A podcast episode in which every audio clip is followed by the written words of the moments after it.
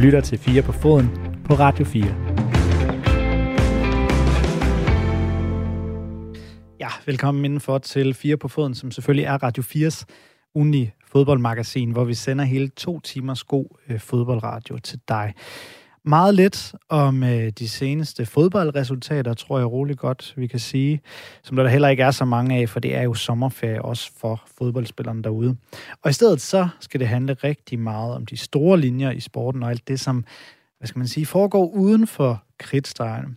Så hvis det er sådan, at du bekymrer dig rigtig meget om fodbold, altså hvis du virkelig, virkelig elsker fodbold og gerne vil være helt opdateret på, hvor den flytter sig hen, så er det mit ydmyge bud, at det er fire på foden, som du skal lytte til nu, og selvfølgelig frem til kl. 19.00. For det er der, jeg sender, og jeg hedder Niklas Stein, og jeg er din vært i aften.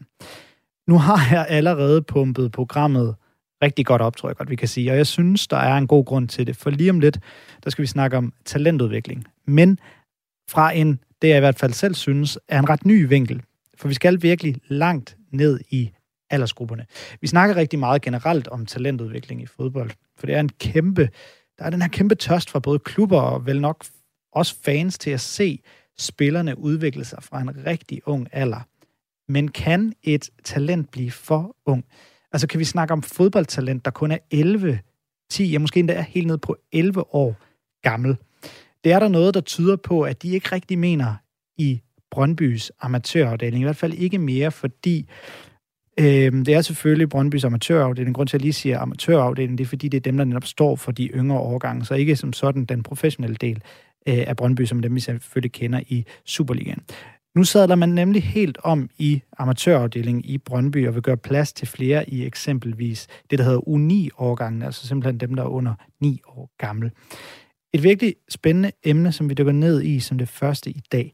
Og det er også et meget debatværdigt emne, så tillad mig lige også at reklamere for sms'en, som du kan skrive ind på hele aften. Og det kan være uanset, hvad du tænker om aftens emner. Det kan eksempelvis være, at du har en mening om fodboldklubbers fokus på at skole talenter, og hvor grænsen går i forhold til, hvor ung en dreng eller en pige må være, før man kan begynde at kaste alle mulige eliteredskaber ned over ham eller hende, som altså var det, jeg øh, lagde lidt op til før. Du kan som sagt skrive ind til mig på sms. Skriv til 1424, og skriv gerne lige dit fornavn, og hvor du kommer fra. Det var en sms, du kan sende den til 1424. Her i første time, der skal vi også varme op øh, grundigt op til VM, EM selvfølgelig, Europamesterskaberne i fodbold for kvinder, der om få dage begynder i Danmark, undskyld i England, men med Danmark i det, der øh, vi vist roligt kan kalde for dødens pulje. Vi kommer også til at snakke rigtig meget om soft power og sportswashing, og så vil vi så vil faste lyttere af programmet øh, hurtigt kunne gætte, at det handler om VM i Katar og tildeling af store værtskaber, for eksempelvis et, øh, et fodbold-VM, øh, som vi jo skal have i Katar senere i år. Og så skal vi anden time fokusere på et andet emne, vi har rigtig kært her i øh, vores kære fodboldprogram på Radio 4. Det er fodboldens relation til spillebranchen. Vi skal høre nogle ret voldsomme og vilde historier, der primært kommer fra England, og så bagefter skal vi fokusere lidt ind på Danmark. Vi skal nemlig spørge chefredaktøren for Mediano, hvorfor de har droppet spilreklamer, og hvorfor de opfordrer ja, såvel medier som danske fodboldklubber til at gøre det samme. Det er altså dagens 4 på foden på Radio 4. Du kan, som jeg sagde, være med på sms'en du sender bare afsted til 1424. Mit navn det er Niklas Stein. Velkommen til. Du lytter til Radio 4. Rimer børnefodbold på elite. Det vagte stor opsigt, da Ekstrabladet i seneste uge kunne berette om, at Brøndby de sadlede om i børneafdelingen. Vi ønsker at styrke børnefodbolden bredt, og derfor kommer vi ikke til at udvælge spillere helt ned til U9-årgangen. Det sagde næstformand i Brøndby IF Sten Lærke til Ekstrabladet. Dermed så følger Brøndby Superliga-klubberne Lyngby og AB på, øh, for de har heller ikke delt spillerne op i U19 og U12-omgangen, mens de omvendt går imod klubber som FCK og FC Nordsjælland, altså direkte klubber, både i forhold til, øh, til hvad, hvad, hvad tænker man, sådan, både sådan niveau, men også geografisk set. Øh, for FCK og FC Nordsjælland her, de har det elitefokus i de her U19 og U12-omgange, når jeg siger U foran så selvfølgelig, fordi det er under den pågældende, altså under øh, øh børn under 9 og 12 år henholdsvis. Men hvor tidligt kan man spå om, hvorvidt et barn kan gå hele vejen til den store fodbolddrøm? Det har leder af DBU Børnefodbold, det er ham, der hedder Jesper Jakobsen, en holdning til. For i forlængelse af debatten, som jeg lige ridsede op før, affødt af Ekstrabladets artikel, ja, så tweetede han, følgende. Der er ingen, der pålideligt kan spå om, hvor dygtig en 9-årig vil være 10 år senere. Brøndby gør derfor noget interessant og, efter min opfattelse, smart og rigtigt. Og så kan jeg sige velkommen til netop dig, Jesper Jakobsen, leder af DBU Børnefodbold. Ja, tak. Hvornår kan man så begynde at snakke om talent i børne- og ungdomsfodbold? Åh, det er, jo, altså, det er jo svært at sætte en præcis alder på, øh, så jeg forsøger at forholde mig nogenlunde pragmatisk til spørgsmålet, og jeg vil sige, efter min opfattelse er det ikke termer, der hører hjemme i det, vi sådan traditionelt definerer som børnefodbold, men det er typisk til og med 12.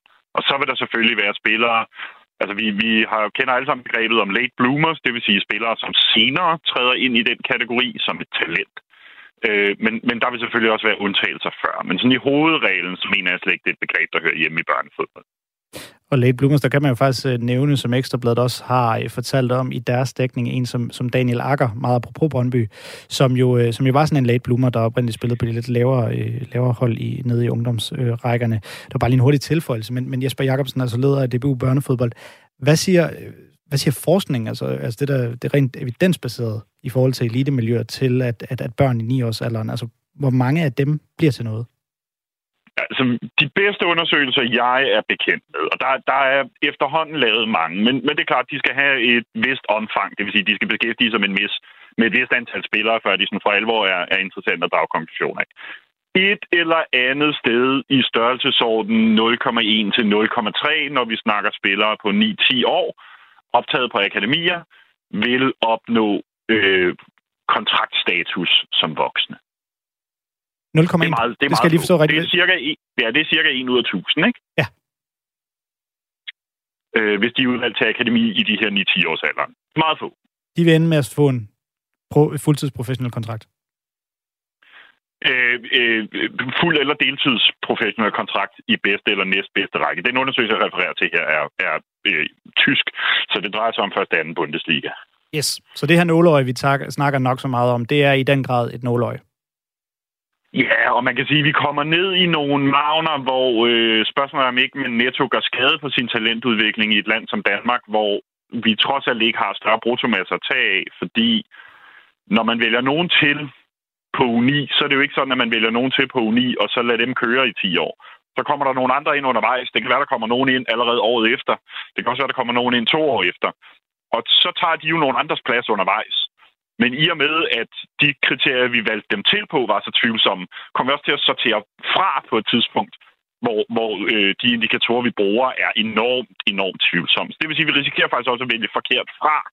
Det kan man bedre tåle i et kæmpe land som for eksempel Tyskland, fordi der er flere, der er alt andet lige større sandsynlighed for, at de bliver samlet op et andet sted. Øhm, fordi der er et mere finmasket, øh, finmasket net af fodboldklubber til at samle dem op. Så, øh, så, så mit, mit samlede budskab vil være, udover at jeg mener, at det pædagogisk er usundt at tale om talenter og karriere og sådan noget, når vi snakker om børn, der går i første klasse, så er det også at sige, at selv hvis man kun vil øh, talentudviklingen, så tror jeg faktisk, man skal være varsom med, at man ikke kommer til at gøre netto skade på det. Kan man, øh, kan man på nogen måde lave samme fintmasket net i, i Danmark, eller er det simpelthen ikke muligt, fordi vi er så lille et land, kontra Tyskland, som selvfølgelig er så stort et land med så mange indbyggere?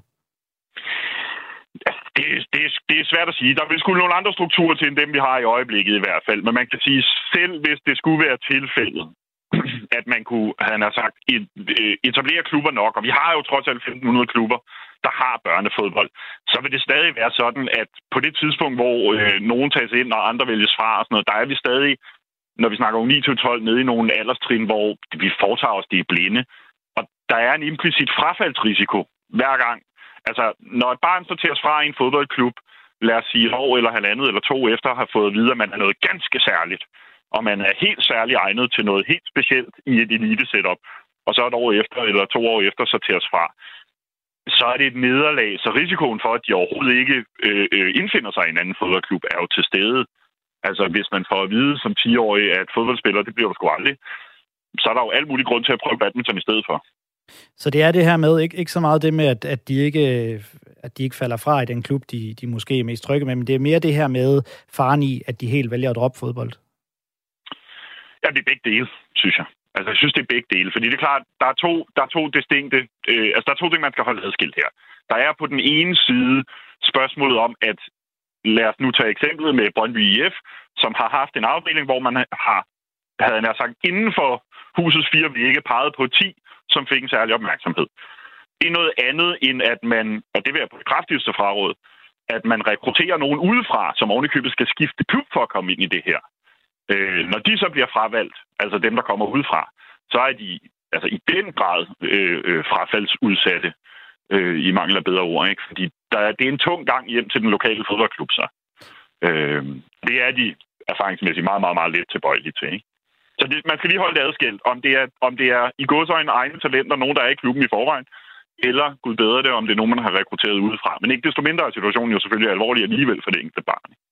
Nu snakker vi lige øh, meget om ni, øh, om børn i 9 til, til 12 års alderen. Altså, hvor sætter man sådan, hvor begynder man egentlig at skulle sætte en grænse? Er, er det der ved 9 eller, 9 eller 12, eller skal vi op i sådan noget U15, eller... Hvad, hvad tænker du om grænse for hvad? Jamen, før man begynder at fokusere øh, meget på inklusion kontra øh, elite, eller, eller begynder at sadle om fra inklusion til elite? Jamen, jeg, jeg, tror, altså, jeg tror i hvert fald, vi skal holde det her øh, øh elite ude af børnefodbold. Og hvad er børnefodbold? Det er det, jeg prøver at blive klog på. Nå, du spørger til, hvad børnefodbold er. Jamen, jeg mener, at børnefodbold lever til og med U12, ikke? Godt. Og så vil der være nogle spillere, som sprænger rammer. Øh, og og det, det er klart, at vi skal også i børnefodbolden kunne rumme de bedste. De skal også have god matchning, men det må foregå uden de her øh, prædikater af at være talenter eller øh, blive udvalgt til særlige elitære kredsløb. Fordi groft sagt, og jeg medgiver, det er groft sagt, så aner vi ikke, hvad vi laver. Altså, vi står og kigger på nogen, som er lidt bedre end de andre lige nu, men vi aner ikke, hvor de er med et år. Og, og jeg er ked af at sige det, det er der ikke nogen, der gør. Så det er ikke en kritik af, speci- af bestemte klubber, som vælger at sige, at vi laver en elitesatsning, øh, når jeg siger, at, at man kan ikke se det. Altså, der er ingen i verden, der kan se det. Det er der ikke. Det, det, der er ikke nogen steder, hvor det der virker. Og, og den virkelighed kunne jeg måske godt tænke sig at afspejle sig i lidt højere grad. Der, der er ingen steder i verden, det virker, siger du. Du nævnte også, nu, du var lidt omkring, hvordan man gør det i Tyskland. Hvad med andre lande, altså sådan øh, Spanien og England, som jo traditionelt set er, er, er, er store fodboldlande, hvad angår, altså hvis vi kigger rent meritokratisk på det, altså, altså, altså der, hvor de største ligaer, største spillere mm-hmm. kommer fra. Hvordan gør man det i, i sådan nogle lande? Altså, jeg kan ikke fyldesgørende redegøre for, for udviklingen helt ned til, øh, han sagt, de yngste segmenter i alle lande i, i hele verden. Jeg vil bare sige, grundlæggende fra den internationale forskning, øh, så ved vi, der er, der er ingen af de indikatorer, man bruger til talentidentifikation, som virker i børneårene. Det er for tidligt. Øh, det er den generelle ting. Og så ved jeg godt, at man siger, at der er jo mange, øh, der er jo mange klubber i England især, som har akademier meget langt ned. Ja, men de har altså også et noget mindre velfungerende græsrods øh, øh, børnefodboldmiljø. Altså børnefodbolden på græsrodsniveau i England har noget ringere kår, end den har i Danmark. Og det betyder jo også, øh, at han jeg sagt, de store klubber er nødt til at gribe ind tidligere. Øh, de har så også noget bredere overgang øh, på de her akademier. Ikke? Altså et akademi i England kan på en overgang sagtens være 100 spillere. Så det ligner jo, havde jeg sagt, øh, de store klubber i Danmarks bredde afdelinger, ikke i omfang. Men kan det omvendt være skadeligt for, for, øh, for talentudvikling at lave de her elitemiljøer for børn? Altså kan det være det sted skadeligt? Ja, det, det mener jeg jo godt, det kan, alt den stund, at du, øh, du vælger nogen til på baggrund af nogle tvivlsomme kriterier. Men blandt dem, du så har valgt, valgt til, så risikerer du faktisk også at vælge forkert fra. Netop fordi, øh, hvad kan man sige, udviklingen er så plastisk i de her børneår. Det vil sige, at de kan flytte sig enormt langt på seks måneder. De kan også se ud, som om de er gået totalt i stå, for så blomstrer igen senere. Men hvis du laver, hvad ved jeg, din frasortering, eller dit tilvalg af nye, lige på det tidspunkt, hvor en måske er en lille smule nede i en dal på sin udviklingskurve, så risikerer du at sortere en fra, som ville have, hvad ved jeg, oplevet eksplosiv vækst et år senere. Ikke? Altså det er meget, meget, meget svært, og det er derfor, jeg i virkeligheden bare prøver at mane til besindighed på det her, fordi altså alle børn har grundlæggende ret til gode fodboldmiljøer, fair nok. Og der er nogen, der kærer sig meget om, øh, om specifikt talentudviklingsdimensionen.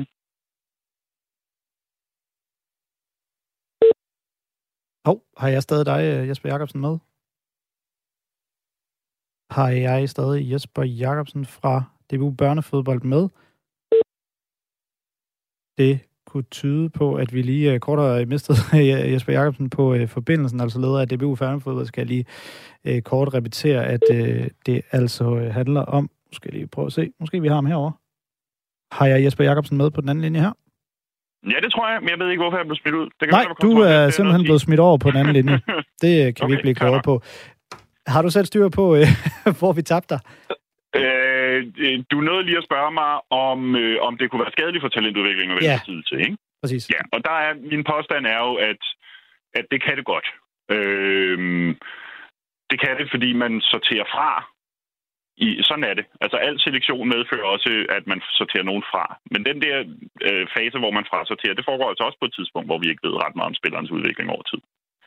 Problemet, eller konsekvensen kan jo så, så også blive, altså der kan være en, kan man sige, ret logisk konsekvens af, at der er nogen, der kærer så meget, det vil så være nogle forældre i det her tilfælde, kærer så meget om det her elitemiljø, eller i hvert fald deres, øh, deres børns kunde inden for fodbold, at de så vælger i det her tilfælde at rykke deres børn fra Brøndby til Øh, det kunne være FC Nordsjælland eller FC København, som jeg nævnte tidligere, som stadig holder fast i at lave de her elitemiljøer mm. ned til en ret ung alder.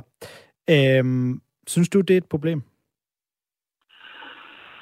Altså, jeg vil jo ønske, at alle tur gøre det samme, som Brøndby gør. Altså simpelthen, øh, fordi, fordi det er da rigtigt nok, at vi oplever også et øh, i hele fodbold Danmark tiltagende pres fra forældre, som måske synes, at øh, klubbens ambitionsniveau ikke stemmer overens med det, de selv har øh, for deres børn, sammen med deres børn. Øh, det problem ville jo hurtigt forsvinde, hvis alle turde sige det samme som Brøndby. Sige, vi har en fodboldfaglighed, vi ved bedst, vi synes, det er for tidligt, for vi kan ikke pålideligt spå om deres udvikling. Det er ikke det samme som at sige, at alle børn skal have det samme til aftensmad hver aften, havde han sagt. Altså, selvfølgelig skal spillernes øh, øh, matches efter færdigheder. Men de færdigheder er som sagt enormt plastiske. De flytter sig enormt meget på relativt kort tid. Så den matching skal hele tiden foregå i øjenhøjde med spilleren, på spillerens udviklingsmæssige præmisser, og på en måde, så vi gør det uden de der elitemarkader, uden at kalde nogen talenter og tale om karriere og alt muligt andet. Det er simpelthen for tidligt til den slags. Jeg tænker, kunne man forestille sig, at der øh, ligefrem skulle laves noget oppefra, altså noget fra DBU, der dikterede, hvordan man gør det rundt omkring i klubberne? For det er vel op til hver enkelt klub, som det er nu? Ja, jo. Altså, øh, måske. Øh, lige nu har vi jo lavet en børnestrategi. Øh, den, øh, den rummer nogle sådan ret klare holdningstilkendegivelser. Den er også forholdsvis ny, så den skal lige ind under huden på alle parter i dansk fodbold.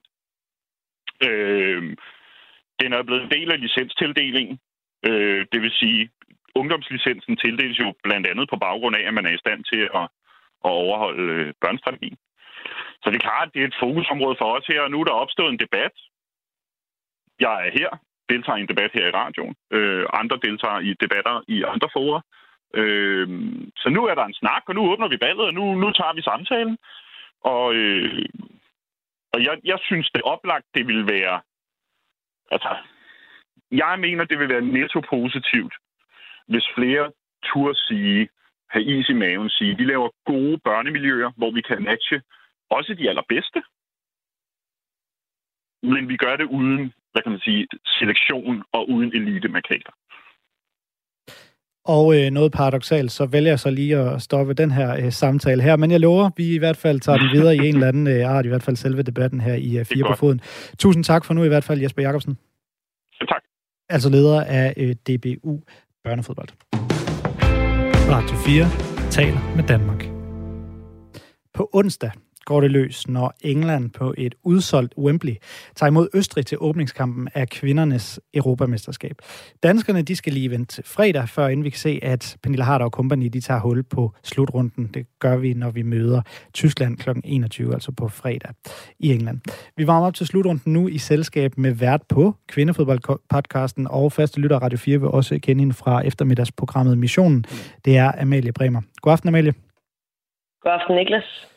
Du har jo øh, kun lige akkurat gjort øh, Tour de France-dækningen færdig. Vi var jo i ja. Sønderborg så sent som i aften. Vi er kommet sent hjem. Ja. Og øh, når nærmest ikke at holde sommerferie, før du skal øh, overse øh, slutrunden, hvis det er korrekt forstået. Er det, jeg tror det er din sommerferie, men er, er, det, er det sådan...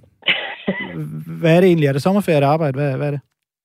Ja, det er nok en, en blanding. Jeg håber, at øh, det kan blive lidt det hele i hvert fald. Vi skal sende øh, kvindefodboldpodcasten hver uge derovre fra øh, hele sommeren, og det er selvfølgelig forhåbentlig Danmark, der kommer langt til slutrunden. Så, så der kommer podcast ud på ugenlig basis, hvor vi både øh, taler op og, og ned til Danmarks kampe, og selvfølgelig også i, øh, i knockout-kampene, når vi når dertil.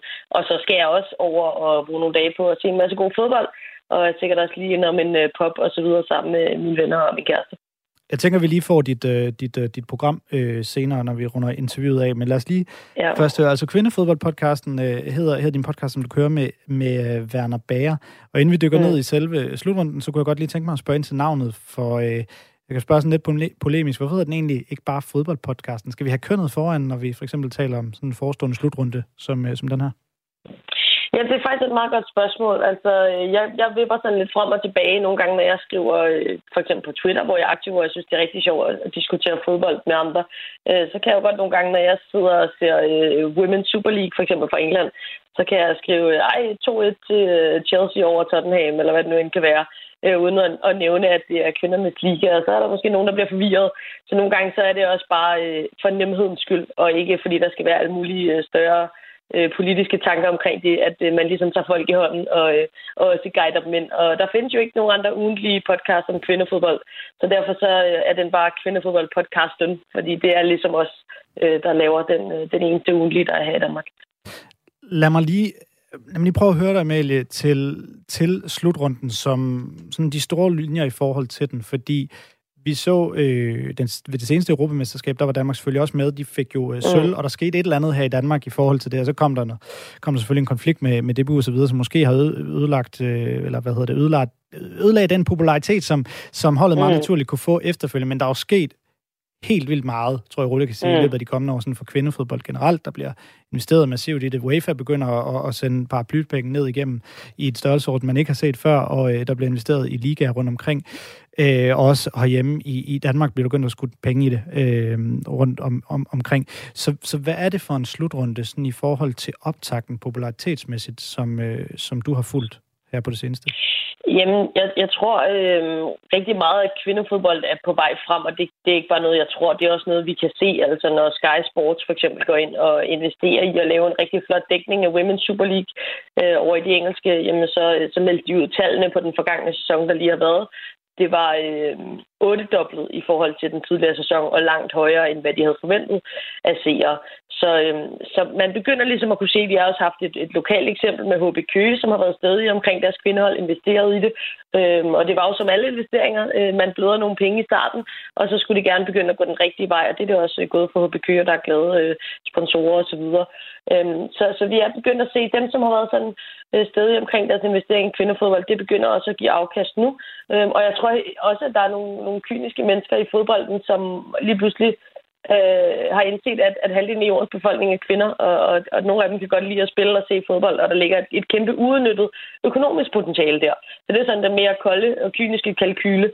Øh, men ikke desto mindre, så er det det, der har været med til at sætte gang i julene, og især i England, hvor at, øh, man også har lavet nogle regler om, at, øh, at klubholdene på, på visse af de øvre niveauer, øh, så man skal have et kvindehold og skal investere i det. Og det har gjort, at, at ligaen er blevet skubbet rigtig meget frem, niveauet er blevet højnet, og investeringerne har været der, de har spillet nogle store kampe på de store stadions osv. Så, videre. så England, som ligesom øh, centrum, selvom andre lande virkelig også skubber på og har gjort det længere tid end England, så har England på en eller anden måde været, været centrum for den nyeste øh, trykken speederen i bund, hvis man kan sige det sådan.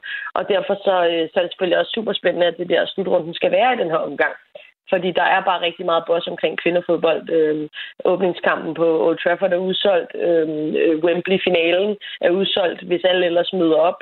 Øh, så vil det blive den mest sete EM-finale nogensinde for både kvinder og mænd. Der var jo EM-finale på Wembley for herrerne sidste sommer, men på grund af corona var der lidt øh, færre kapacitet. Så, øhm, så på den måde er der bare øh, fuldt knald på, at det bliver, det bliver virkelig sjovt at, øh, at se det her folde sig ud i, i England, hvor der virkelig er, er grobund for noget stort. Det, det synes jeg er meget interessant, og det kunne jeg godt lige tænke mig at, at, at høre dig mere ind til det her på spørgsmålet om, hvorfor den her, skal vi kalde det, øh, bølge er kommet, fordi i, altså, halvdelen af jordens befolkning har jo altid været kvinder, så, så, så mm. potentialet har jo åbenlyst været der på en eller anden måde, men, men i mange år har hvad kan man sige, devisen fra den sådan meget konservative devise været, at, at hvis interessen var der, jamen så vil, så vil pengene også være der. Så der er en grund til, mm. at det er, det er øh, mændene, der løber med, med økonomien. Øh, altså ja. Thomas Møller, en øh, ellers øh, sådan meget begavet og, og øh, ja, en, en fodboldspiller, stor fodboldspiller for Bayern München, som, som meget, altså ofte gerne vil engagere sig i det uden for sporten. Han, øh, han fyrede den dag under tv-interview i Tyskland for, øh, for så sent som, som for et par uger siden. Så, så hvad er det, der gør, at den øh, holdning måske ikke øh, har gang på jord mere? Altså, hvad er det egentlig, der er sket? Ja, men altså, det, det er jo en større diskussion, og det er jo også sådan lidt høn og ægget. Øhm, men jeg tror, at det er, man bliver jo klogere på de her ting, som, som, som årene går. Og, og noget af det, som, som jeg synes har været med til at skubbe på, det er, at man har indset, at Øh, at det er jo, altså man kan sige, hvis interessen havde været der, jamen så ville det også blive vist. Men der kan jeg også som kvindefodboldfan skrive under på, at hvor skulle vi se det hen? Altså, vi er jo mange, der har siddet med den her interesse i lang tid, men det har simpelthen ikke været muligt, fordi der har ikke været nogen, der har givet det chancen. Altså, det har ikke været muligt at se kvindefodboldkampe, øh, hverken på stream eller på fjernsyn og så videre. Og så kan man jo, sådan, så er man jo ligesom inde i, inde i en dum spiral, kan man sige, fordi så vil der aldrig komme øh, nogen, øh, hvad hedder, kan man sige, øhm, øh, øh, nogle beviser for, at interessen rent faktisk er der. Og det er jo derfor, det er glædeligt som kvindefodboldfan at se nu, som jeg sagde, at seertallene er ekstremt høje i forhold til forventet, øh, og der bliver solgt masser af billetter og så videre til det her EM, der venter. Øh, og, så, og så vil jeg bare gerne lige også øh, nævne øh, Øh, det, som hedder The Coverage Gap, som er rimelig sådan øh, velbegrundet forskning, som handler om, at, at kvindesport, øh, kvindefodbold, men kvindesport generelt, er underdækket i forhold til herresport, og det øh, er jo rigtig svært i forhold til adgangen, og derfor så bliver der heller ikke fostret så mange nye fans, og derfor så kommer man igen ned i den der nedadgående spiral. Så på en eller anden måde, så bliver der også nødt til at blive taget fat, og der er nødt til at blive investeret. Øhm, og det, det er det, der sker i kvindefodbold lige nu. Så er det, vi ser, at nu får kvindefodbolden chancen, og den bliver grebet rundt omkring? Det er i hvert fald det, jeg vil øh, analysere mig frem til. Altså, vi kan tage et, et eksempel fra vores egen andedam. Nu skulle kvindelandsholdet spille i parken for første gang nogensinde øh, fredag den 24. juni. Og der, der, der var jo mange, der var bange for, hvad hvis det faldt helt pladask, hvad hvis der kun kom 5 eller 6.000 eller 3.000, som blandt andet de spiller over i Viborg. Øh, men der kom, øh, der kom lige knap 25.000 og så kampen i parken og, og holdt en kæmpe fest. Så på den måde, må man bare sige, at, øh, at når, det, når adgangen er der, Øhm, og når rammerne er der, jamen, så vil folk også gerne komme og se kvinderfodbold.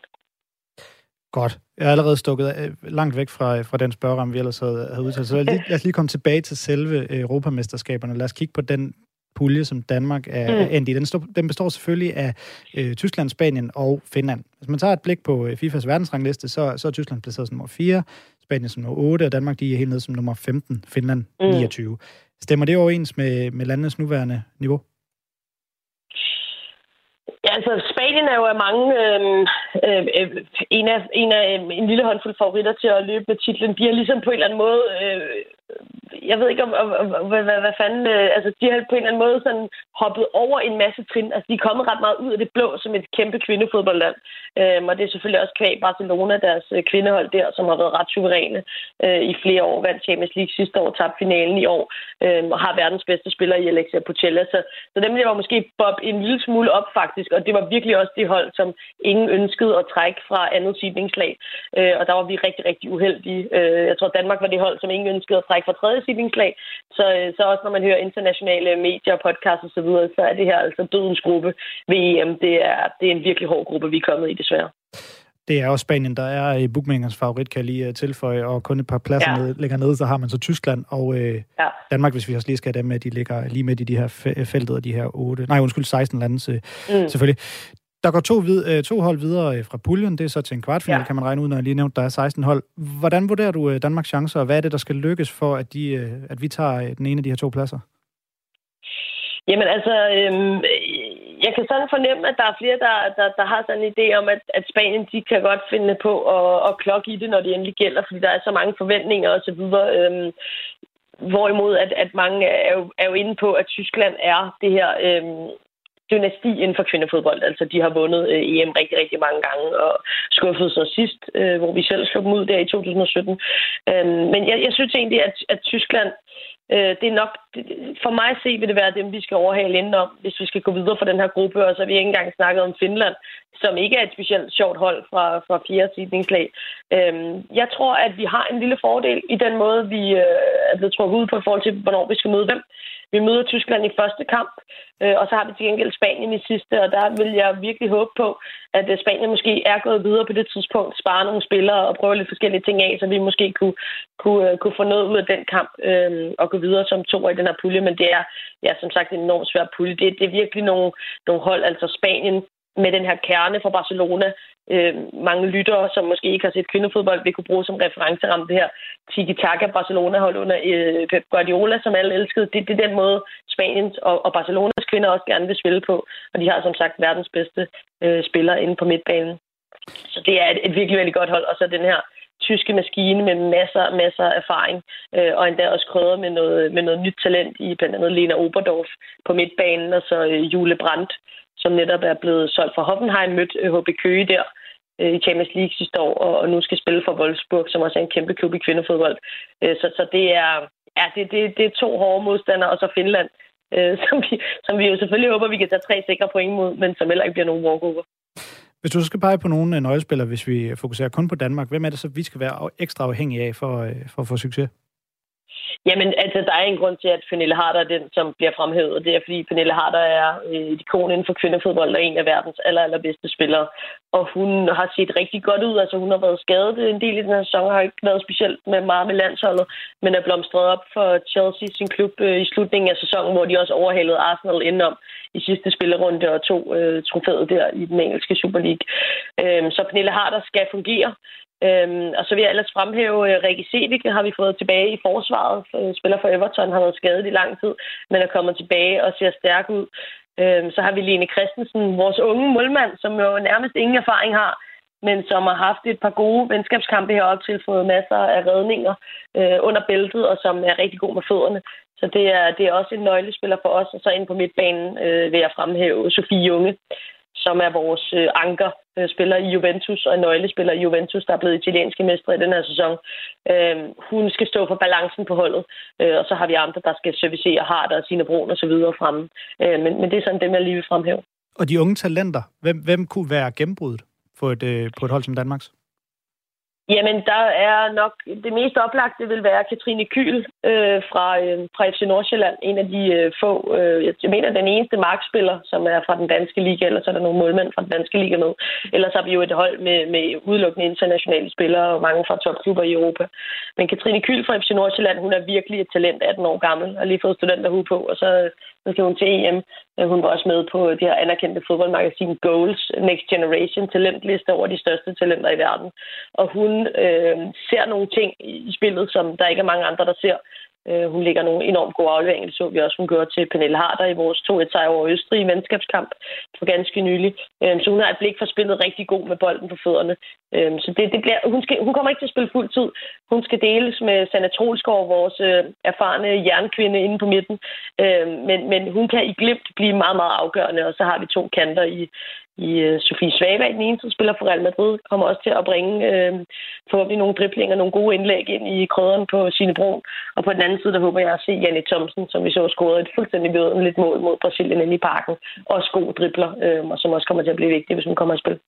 Og så Mille Geil, vel, som kun scorer uh, smukke mål.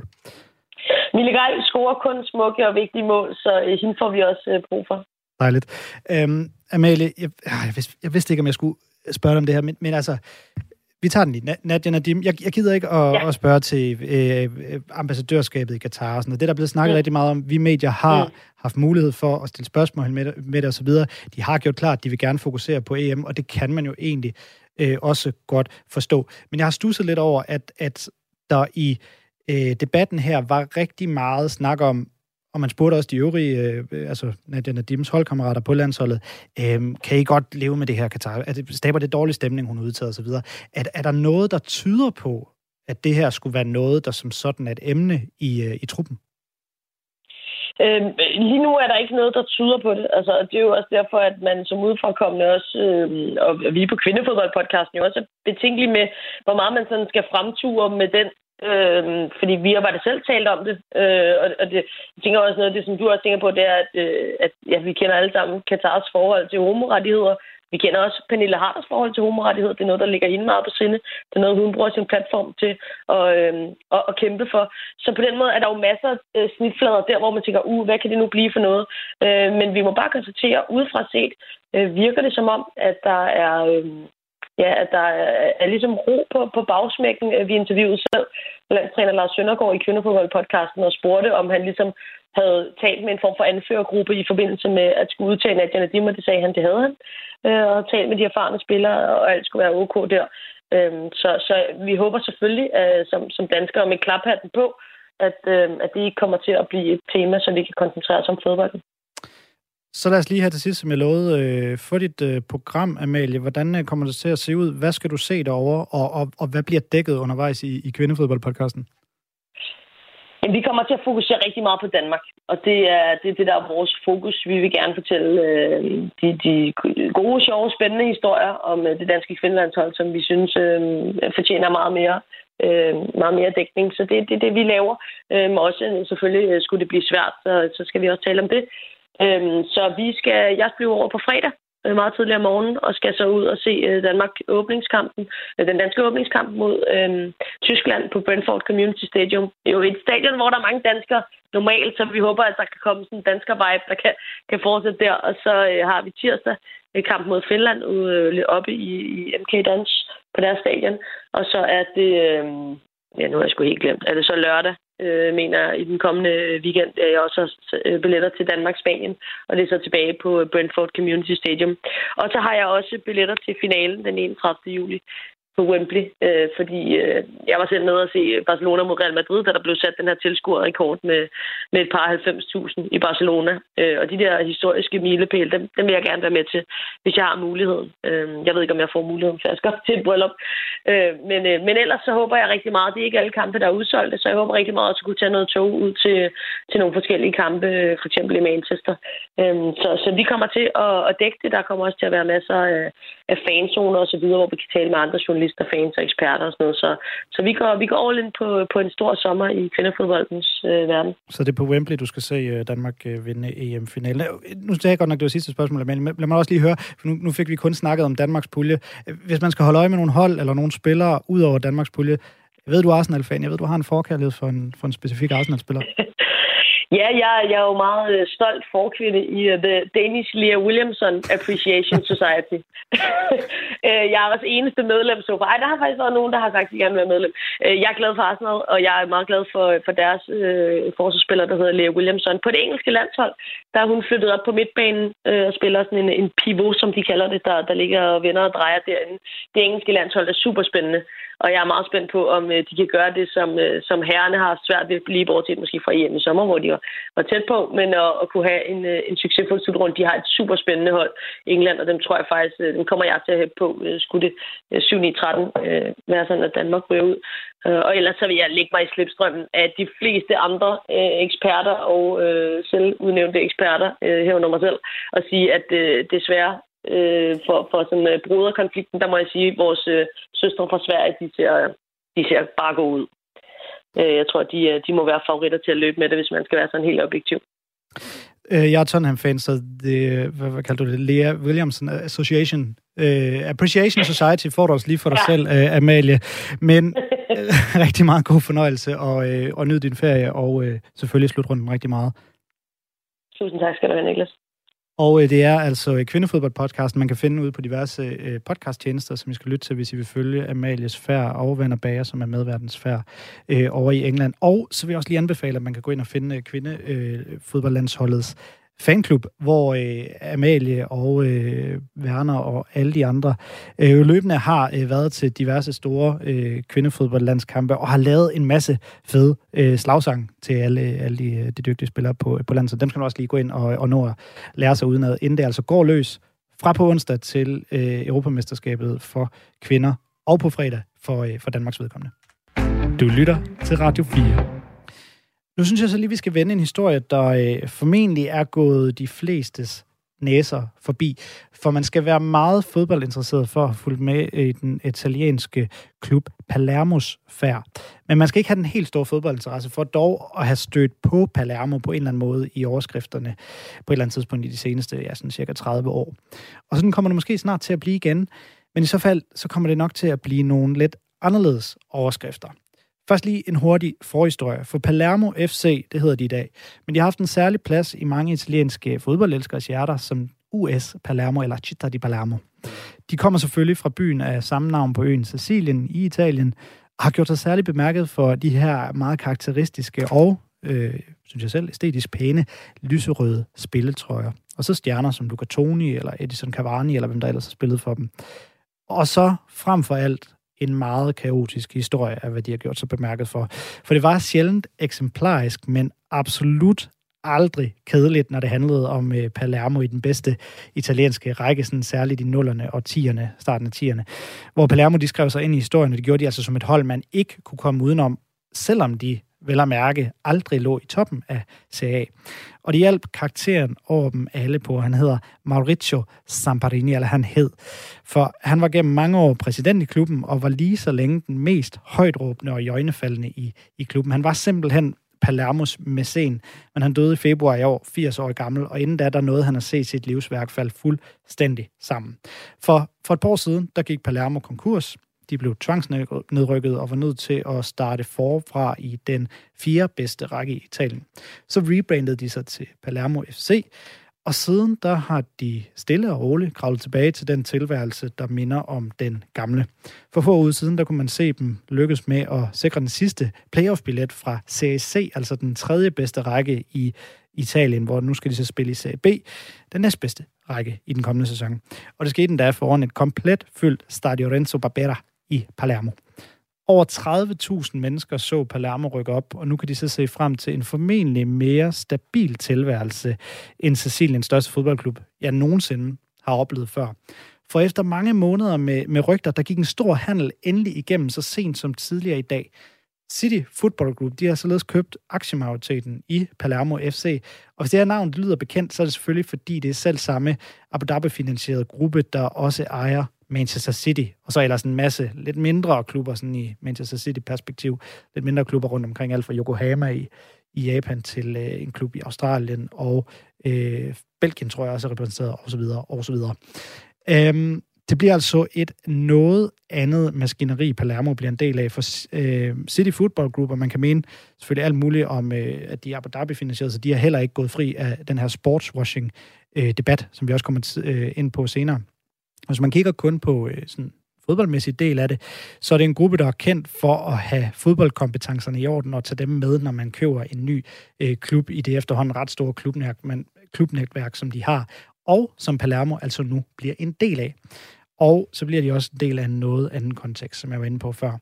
For de var altså det, der var kendt som en meget kaotisk klub, og nu, kunne man forestille sig, bliver de en meget veldrevet klub. Det synes jeg på mange måder bliver interessant at, øh, at følge. Og med det her lille korte nyhedstelegram og den lille korte fortælling, så synes jeg nemlig, at vi skal bage op til at høre Palermos hymne. Den kommer her, den hedder Rosanero Amore Vero, som altså betyder min særne kærlighed, Rosanero, som er det, som øh, Palermo de kaldes.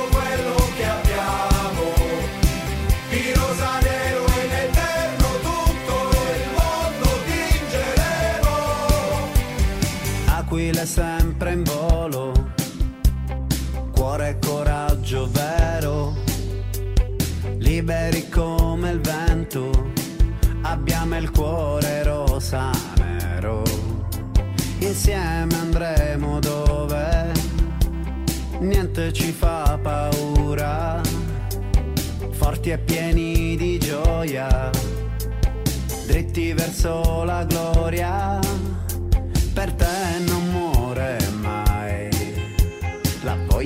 lottare ancora, ogni vittoria sarà la giornata che conta, uno stadio che canta. Palermo, Palermo, sempre al tuo fianco saremo, in paradiso all'inferno, nel cuore ti porteremo sempre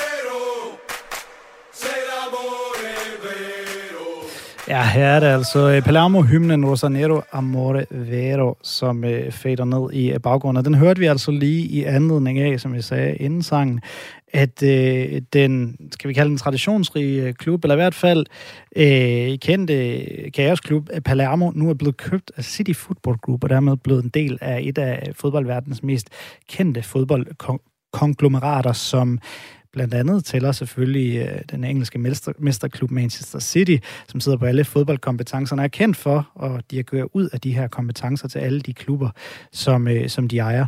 Palermo i Italien, de bliver nu den første City Football Group og øh, kommer ind i en række, der udover Manchester City tæller Melbourne City FC i selvfølgelig Australien, amerikanske New York City FC, Mumbai City FC fra Indien, franske Troyes FC, og øh, så har klubben også øh, aktier i Girona FC i Spanien, øh, klubben, der ligger lige uden for Barcelona. Så er der kinesiske Sichuan Union FC og japanske Yokohama F. Øh, Marinos. Og nu har øh, City Football Group så altså også købt øh, sig ind i Palermo med 77 procent af, af, af aktierne. Den øh, tidligere øh, præsident, han holder lige det sidste, så lidt Palermo er der dog stadig tilbage i øh, Palermo. Han hedder jo øvrigt Dario Midi, ham som stadig kommer til at sidde med 20 procent af aktierne. Men det her, City Football Group og øh, det nye eventyr for Palermo, det er altså også noget, vi kommer til at følge i fire på foden, kan jeg øh, godt indrømme, fordi øh, Palermo, det er altså en klub, man har i hjertet, hvis man er rigtig fodboldromantiker på den ene eller anden måde. Du lytter til Radio 4. Godt. Vi skal lidt tilbage øh, øh, på sporet til lidt mere alvorlige emner, fordi i sidste uge der deltog jeg på den årlige Play the Game-konference, der handler om sport og alt det, som omgiver sporten.